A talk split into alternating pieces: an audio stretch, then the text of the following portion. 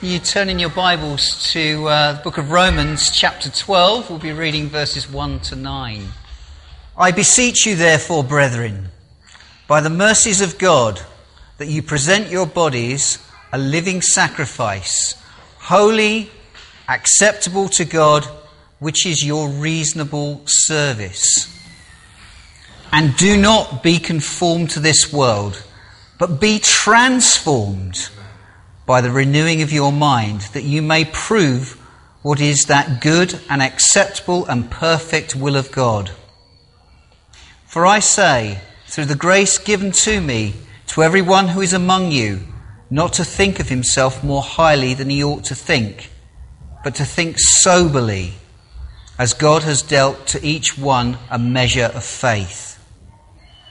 For as we have many members in one body, but all the members do not have the same function, so we, being many, are one body in Christ, and individually members of one another.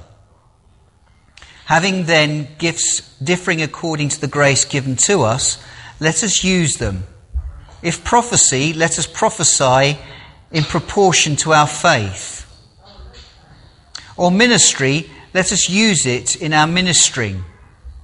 He who teaches in teaching, he who exhorts in exhortation, he who gives with liberality, he who leads with diligence, he who shows mercy with cheerfulness. Let love be without hypocrisy. Abhor what is evil, cling to what is good. Paul begins chapter 12 with a plea I beseech you. Now, to beseech is to ask earnestly for.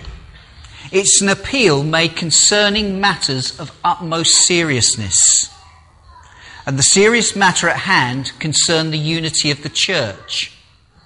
See, the church in first century Rome, as I've explained many times before, was in danger of splitting into separate Jewish and Gentile factions. And as a consequence, Paul wrote this wonderful letter appealing to them to not allow this to happen. He begins, I beseech you therefore, the therefore referring to all that he has written in the previous 11 chapters. And in those chapters, Paul has at length and in great depth reminded them of the gospel that unites them. He has explained that no one deserves salvation. Salvation is only possible on account of God's mercy. Whatever background a person comes from, be it Jewish or Gentile, everyone is in need of salvation, for all have sinned and fallen short of the glory of God. And all are saved the same way, through faith in the finished work of Christ upon the cross. As he wrote, who was delivered up for our offences and was raised because of our justification. And salvation, therefore, is a free gift, bringing us into a right relationship with God. For the wages of sin is death, but the free gift of God is eternal life. And in those previous chapters, He's also explained to each side that, that, that having received salvation, they still have problems. Some among the Gentiles clearly misunderstood the meaning of grace, seeing it as a license to continue in sin and even justifying this viewpoint by claiming their sinfulness serves to, to emphasize the graciousness of God.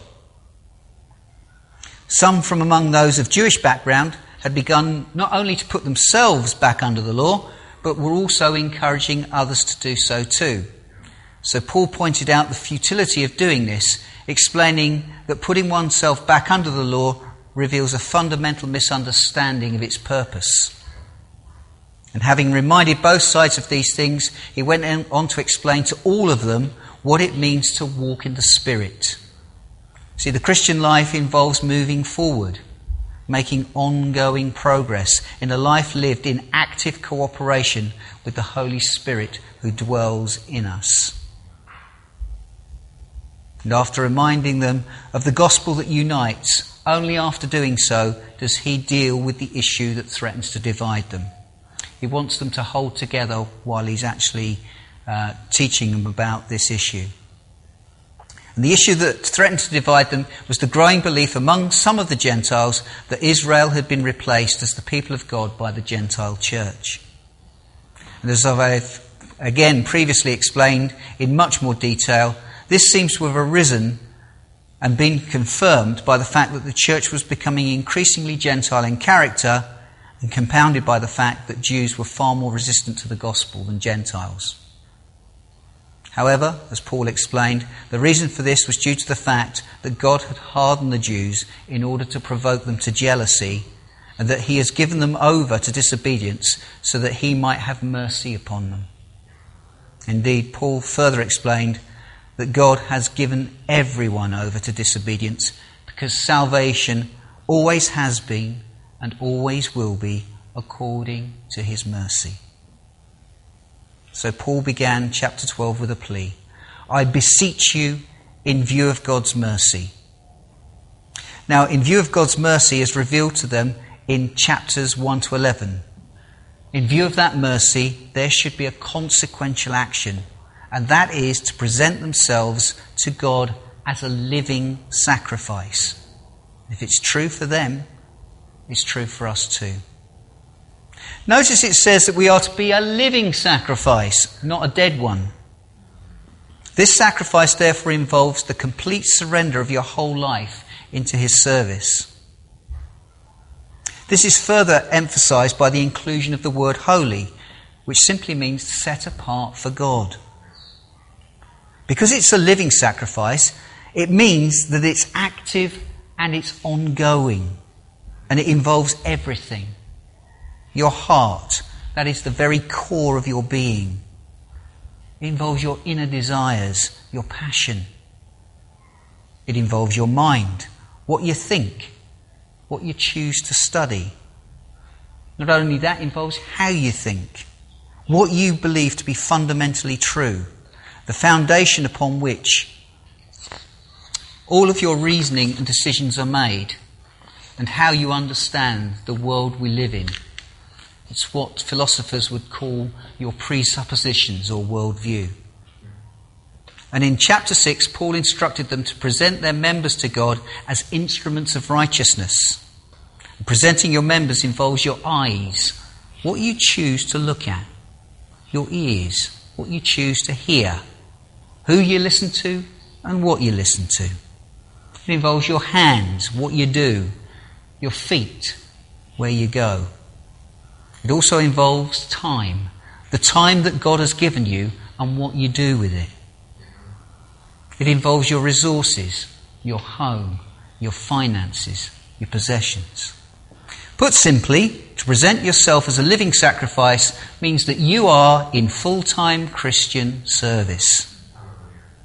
And Paul knew this by experience because he introduced himself to them right at the beginning of the letter as a bondservant of Jesus Christ.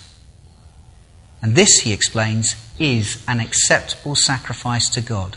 The total giving of oneself in response to the receiving of God's mercy. Now, to some, this may seem a bit extreme, but to Paul, it was only reasonable. Present your bodies as a living sacrifice, holy, acceptable to God, which is your reasonable service. It's reasonable.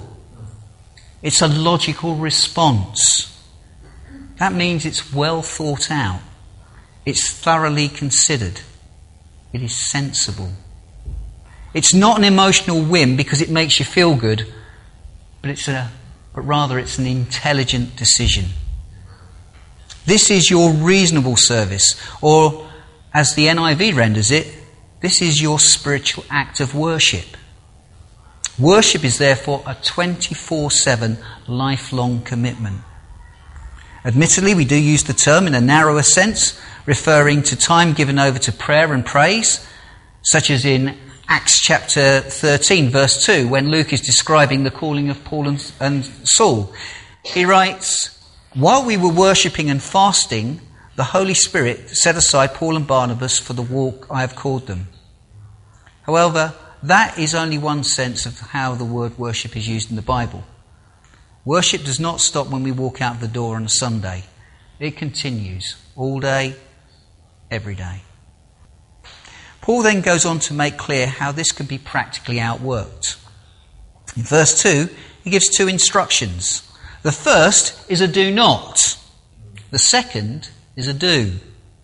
See, it's become a, modern fad, particularly in education, to always state instructions in the positive. However, it is often best to get a clear understanding by being told, not this, but that. Do not be conformed, but be transformed. Now, clearly, both these terms are actions that result in a change. In order to understand Paul's instruction, we need to clarify what these terms actually mean and how they differ. So, what does it mean to conform? Well, peer pressure is an excellent, an excellent example of what it means to conform. To conform means to align oneself with a particular way of thinking under an external influence or pressure. It is to have one's thoughts and views influenced by others. It's going along with the crowd. So when Paul instructs, do not be conformed to this world, he is saying, do not allow the thoughts, opinions, and philosophies of the world to shape how you think and feel, or indeed to determine your moral values. Pressure to conform to worldly standards is nothing new. But it does seem that today, particularly with the increasing intrusion of various forms of media into our lives, the pressures from external worldly influence is becoming much greater. People with moral values and opinions contrary to the politically correct norm are being marginalized from public life, often coming under spiteful personal attacks, being labeled as narrow minded bigots. And people are increasingly being manipulated in their thinking to conform to the ideas, philosophies, and moral standards of atheistic secular humanists through TV. And that's not just through news and current affairs, this actually is very prominent in soap operas. It happens through the radio and uh, more recently through internet social media networks. However, getting people to conform is usually counterproductive since it often results in inner frustration and rebellion. It can be a reason why some people are so against religion. For religion works by getting people to conform to externally imposed ideas and values. Now, at the Mayfair, I met a man who testified to this. His young son was interested in our model of Noah's Ark. And when I asked the man if he wanted to know anything, he politely made it clear that he did not want to talk about anything to do with religion. I asked him if there was a reason for this, and he explained that he'd been brought up in a strictly religious home. His parents were Jehovah's Witnesses. And throughout his childhood, he had felt under pressure to conform to their beliefs and values. He felt that they were being imposed upon him so when he was old enough to leave home, he made the decision to reject those standards and expectations and to have nothing to do with anything that he perceived to be religion. And he apologized to me and said that he did not in- intend any offense. And I thanked him for his honesty. Now, I didn't try to argue with him. Instead, I invited him and his family to go into our tent and to enjoy the refreshments we were freely offering to people. You see, this man needed to see and experience the love of people who were being transformed by a loving Heavenly Father through the indwelling presence of the Holy Spirit. You see, Christianity is not about being conformed to an externally imposed standard, even if that standard is godly. Let me give you a biblical example. In 2 Kings chapters 22 and 3, we read about the reign of Judah's last good king, before the nation went into exile. And prior to the reign of the good king Josiah, Judah had descended into becoming a godless society characterized by injustice, immorality, and idolatry. The Word of God was banned from public life. Indeed, all the Bibles, or probably more accurately to put it, the books of the law, were lost, and worship at the temple had ceased. This magnificent building, constructed during the reign of Solomon, was closed, left unused, and fell into a state of disrepair. Now, Josiah was only eight years old when he became king, and therefore too young to rule immediately. However, he did mercifully receive a godly upbringing, so that when he was old enough to rule, he instituted reform, which began with the restoration of the temple. And during that restoration, an old copy of the book of the law was found and brought to Josiah's attention. And upon reading it, Josiah realized the extent that the nation had fallen from God's standards.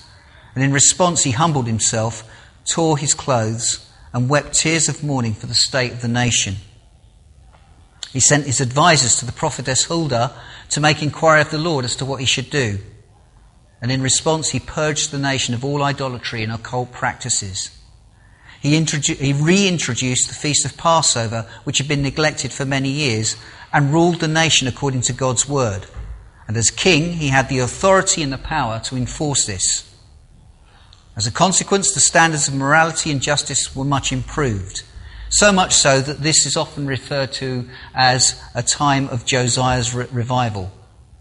However, this was no revival, for you cannot change people's hearts by the rule of law.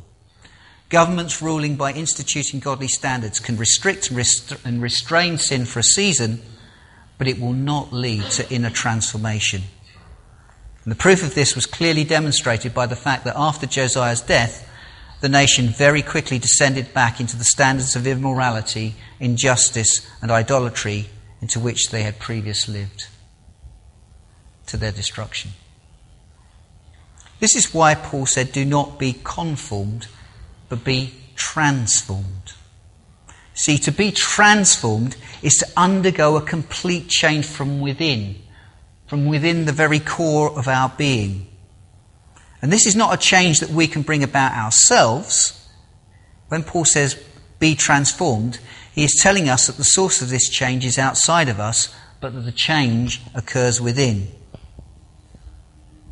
And this is what happens with spiritual rebirth. This is what happens when we are born again, born of water and the Spirit. The source of this transformation is God.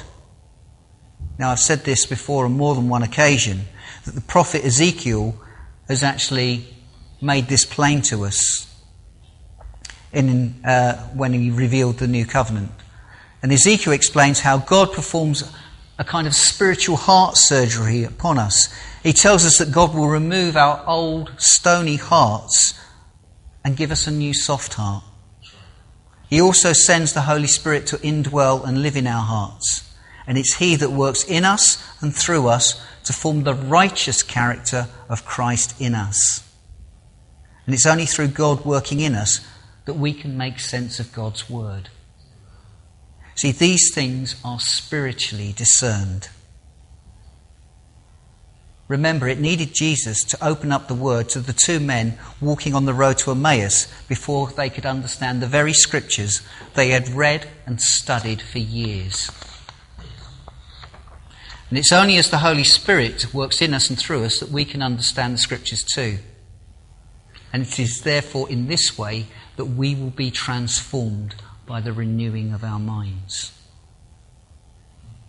Now, I want to make one final point about the fact that Paul instructs them to be transformed.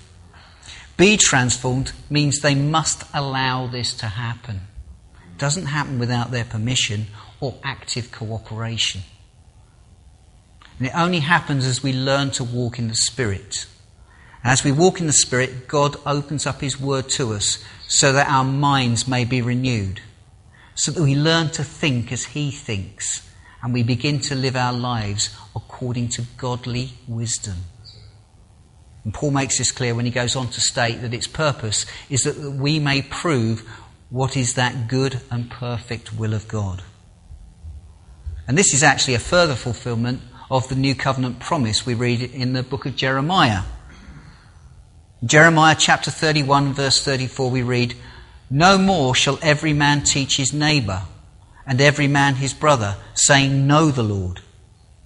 For they shall know me, from the least to the greatest of them, says the Lord. The new covenant promise is that we will know the Lord. We will have an experiential knowledge of him in our daily lives in which we will know what pleases Him and what displeases Him. We will know when we please Him and when we displease Him. And we will know His will for our lives, both as individuals and as a body of believers. And this is not a privilege restricted to some intellectual elite. This is not a knowledge for the likes of C.S. Lewis only. It's available to all, from the least to the greatest.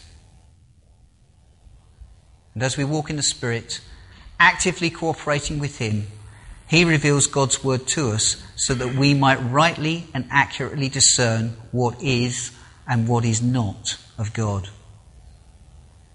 You see, to prove something means to weigh it and test it. In order to test whether a precious metal like gold or silver is genuine, its density needs to be measured. And that involves finding out how much it weighs and how much space it takes up. And you divide its weight, or physics teachers will be looking at me in horror, it's mass. Okay, I know density is mass over volume. That's dividing how much it weighs by how much space it takes up. Thanks for that. See, only when its density has actually been determined is a hallmark given to show that it's proven to be genuine. This reminds me of what Jesus taught his disciples to pray. He taught us to pray, Thy will be done on earth as it is in heaven. And this commits the one praying, firstly, to discern the will of God, and secondly, to do it. In verse 3, Paul states, For I say through the grace given to me. See, the source of what he's about to say is from God. He is revealing what God has made known to him. Now, this does not necessarily imply that it was a direct word given during the writing of the letter. It could equally mean what the Holy Spirit has revealed to him through the lessons he has learned over a period of time in which he has lived in the experience of a right relationship and a right standing before God. Knowledge of his will is not necessarily given all at once. Jesus taught his disciples to ask, seek, and knock, or rather, go on asking, go on seeking, and go on knocking and He will go on giving us His Spirit. In this way, we receive an ongoing revelation of His will and purpose. The Christian life is an ongoing relationship in which He reveals to us what we need to know when we need to know it. Now, this revelation that Paul is bringing to the church is for everyone. You see, at times in the letter, he has directed his comments to those of Jewish background you who know the law. At other times, specifically to the Gentiles. For I am speaking to you Gentiles, inasmuch as I am apostle to the Gentiles. But in chapter 12, he writes for the whole congregation. And he tells them not to think too highly of themselves. Now, I don't believe that he would have said this unless there were people in the church who were doing so. And in chapter 11, he had already rebuked some of the Gentiles for being arrogant, haughty, and conceited. Now, thinking too highly of oneself can take two forms. The first is obvious. The arrogant and haughty will always boast about what they can do and what they have done. They will always push themselves forwards into positions for which they have not been called and not been equipped to fulfill. The second is much less obvious, for it takes the form of false modesty. You see, when people say, I can't do this, I can't do that, I'm rubbish at everything, etc., who are, th- who are they thinking more about? Themselves or God? So Paul exhorts them to think soberly. What does it mean to think soberly? Well, this is best understood by considering the opposite meaning. The opposite of being sober is to be intoxicated or drunk. And the consequential effect of being intoxicated is that reality becomes distorted. What you see becomes blurred. And people often drink to either soften the blow or to escape reality altogether. So when people drink, their inhibitions become diminished. The normal safeguards that contain their emotions are lowered, and emotions otherwise contained can be released in an outpouring of unwarranted jollity. Intoxication affects our vision. It diminishes our ability to see reality.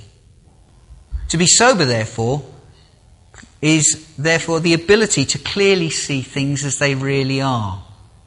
The sober minded are governed by truth. And only the sober minded can be reliable witnesses. As Tom has been pointing out, a reliable witness is someone who says and does what he has seen and heard. Now imagine for a moment that you have been summoned to appear in court and called to give evidence regarding an incident you had witnessed one evening. And after giving evidence of what you saw under the questioning of the counsel for the prosecution, the defense barrister starts by asking you what you had been doing immediately prior to the event. Oh, just left the pub. Had you been drinking, he inquires. Yes. And approximately how much would that have been? Hmm, three or four pints. Thank you, he says smugly, turning to the judge. No further questions, Your Honour. If we are not sober minded, we cannot be credible witnesses. If what we see and hear is distorted, then what we say and do will be unreliable. To be sober minded, then, is to have a clear and right view of reality. And the context Paul is speaking into is how they were to view themselves as in relation to the church. The sober minded person will therefore have a realistic appreciation of the gifts that he has received and the measure of faith that God has given. He or she will therefore not continually push themselves forward to take on roles they are not equipped for, Neither will they hide in the shadows when they should be in full view. They will not believe that everything depends on them. Neither will they hide behind the pretense that they're incapable of anything useful. The sober minded person will understand that it's not about what they can or cannot do, but rather what God can do in them and through them. The sober minded are those who are faithful, available, and teachable. And it's only when the Holy Spirit works in us to renew our minds that we begin to truly compare, uh, comprehend what the church really is and understand our place in it. And this is what Paul goes on to explain in verse 4. Paul explains that we are members of a body and each one of us has a role to play and a function to perform. And in order to perform that function, God has equipped us with many gifts. These gifts are given to individuals, not so much for their own edification, but for the benefit of all. Now, if I were to ask you if you have the gift of teaching, then if somebody in the body is clearly manifesting that gift, then the answer is yes. Whatever gift is given to anyone is given to us all. So if anyone is manifesting the gift of service, it means that we have all received it because we all benefit from it and we're all blessed by it. Now, in verses 6 to 8, Paul lists some of the gifts that God has given to the church. The first thing I want to point out that it's not a complete list. When compared to the lists of the gifts that Paul has written in letters to other churches, it is clear that they're not all mentioned. Secondly, Paul does not make any attempt to explain what each gift is. Now, I think there are two valid reasons for this. Firstly, because he assumes that they already know what he means and therefore no explanation is necessary. And the second is because a detailed discussion of the meaning of the spiritual gifts is not his purpose in this section. Now, his purpose is to emphasize the mutual dependence of each member of the body and therefore the importance of each member exercising those gifts diligently and responsibly. For this is how the body is intended to, to function healthily and effectively.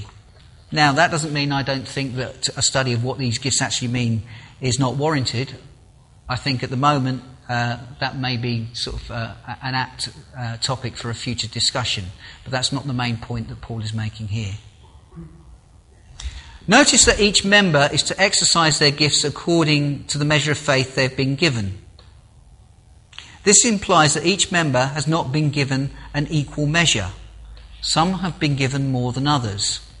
Now, this should not be a cause for envy, because more is expected from those given the greater measure, for they bear a greater responsibility. And it's also entirely possible that the measure given to each can increase or decrease over time. Another very important aspect worthy of note is that the gifts are given to all members of the body and not just to one person or to the favoured few. That's, this means that everyone bears some responsibility and everyone should be involved in the exercise of these gifts. Therefore, the situation in which 90% of the work being done by 10% of the people should never arise. And when this happens, it is a sign that the body is not healthy and not functioning as the Lord intended. Now, that does not mean that the work will be evenly distributed. This is impractical and unrealistic. But it is the Lord's will that each member should exercise their gifts in accordance to the measure of faith they have received. Now, there are two reasons why this situations of most of the work being done by uh, few of the people often arises in church. Firstly, it may be because there are people who still think too highly of themselves. They think that nothing is ever done properly unless they do it. And as a consequence, others who are willing to serve are never allowed to get a look in.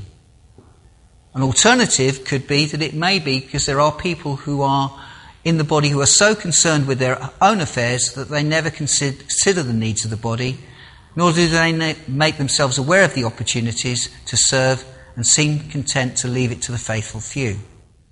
And sadly, the situation I've described is not uncommon in churches today. And it arises from a failure to fully realize the significance of belonging to the body. So we need to ask why has the Lord made his church this way? Well, the reason is self evident. You see, it's only in the context of each member being mutually dependent on each other that genuine loving relationships can form, grow, and flourish. It is the reason why one person is not given all the gifts and that churches were never intended to function as one man ministries. Have you ever tried to form a relationship with someone who is continually busy? Christianity is not a religion. It's not about rituals or conforming to an externally imposed set of values and rules. And Tom has been trying to get us to understand the Christian life in the context of the three abodes of God. They are in heaven, in the hearts of individual believers, and in and among the body of his people. Christianity, therefore, is relational. Its true expression is in the context of relationships. For God Himself is a community. He is triune. He is Father, Son, and Holy Spirit. The Christian life involves the outworking of those loving relationships, a relationship with God and with our brothers and sisters in Christ. And this is why Paul goes on to talk about love in verse 9. He states that love must be without hypocrisy.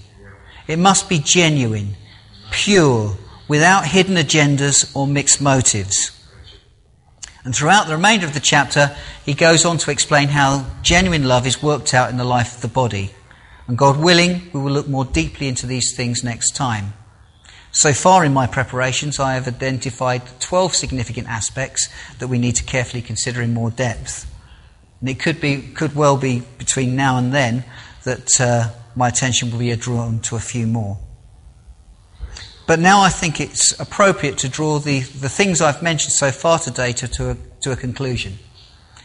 You see, I can't help but think back to that conversation I had with that young man and his family at the fair. His experience was all too common. Too many people have grown up with the idea that Christianity is a religion and that Christians are people who are trying to get them to conform to an externally imposed set of moral values. Now, this does not just happen for people who've grown up in the homes of false religions. Sadly, it's, the, it's also the case for many brought up in the homes of evangelical Christians. Feeling that they have to conform leads to confusion, rebellion, and rejection of faith when they become adults. And we need to communicate to them that this is not true Christianity. It is therefore vitally important that we understand what Paul is saying in this chapter. It's vitally important that we truly understand the difference between being conformed and being transformed. Unless we know the indwelling presence of the Holy Spirit revealing God's word to us, so that our minds are renewed and we are enabled to exercise godly wisdom and sober judgment, we will be unreliable witnesses, ill equipped to preach the gospel of Jesus Christ. We need to be able to communicate that Jesus died upon the cross and was raised to life on the third day so that our sin can be forgiven and so that we can be brought into right relationship with God. To be an effective and reliable witness, we need to know by experience what it means to walk in the Spirit, what it means to be adopted into God's family and cry from deep within, Abba, Father. We also need to know through experience what it means to live in true fellowship, forming mutually dependent, loving relationships with our brothers and sisters in Christ, and the importance of serving the body by exercising the gifts He has given us diligently, responsibly, and joyfully. As Jesus said, What you did for the least of my brethren, you did it for me. May God bless you all. Amen.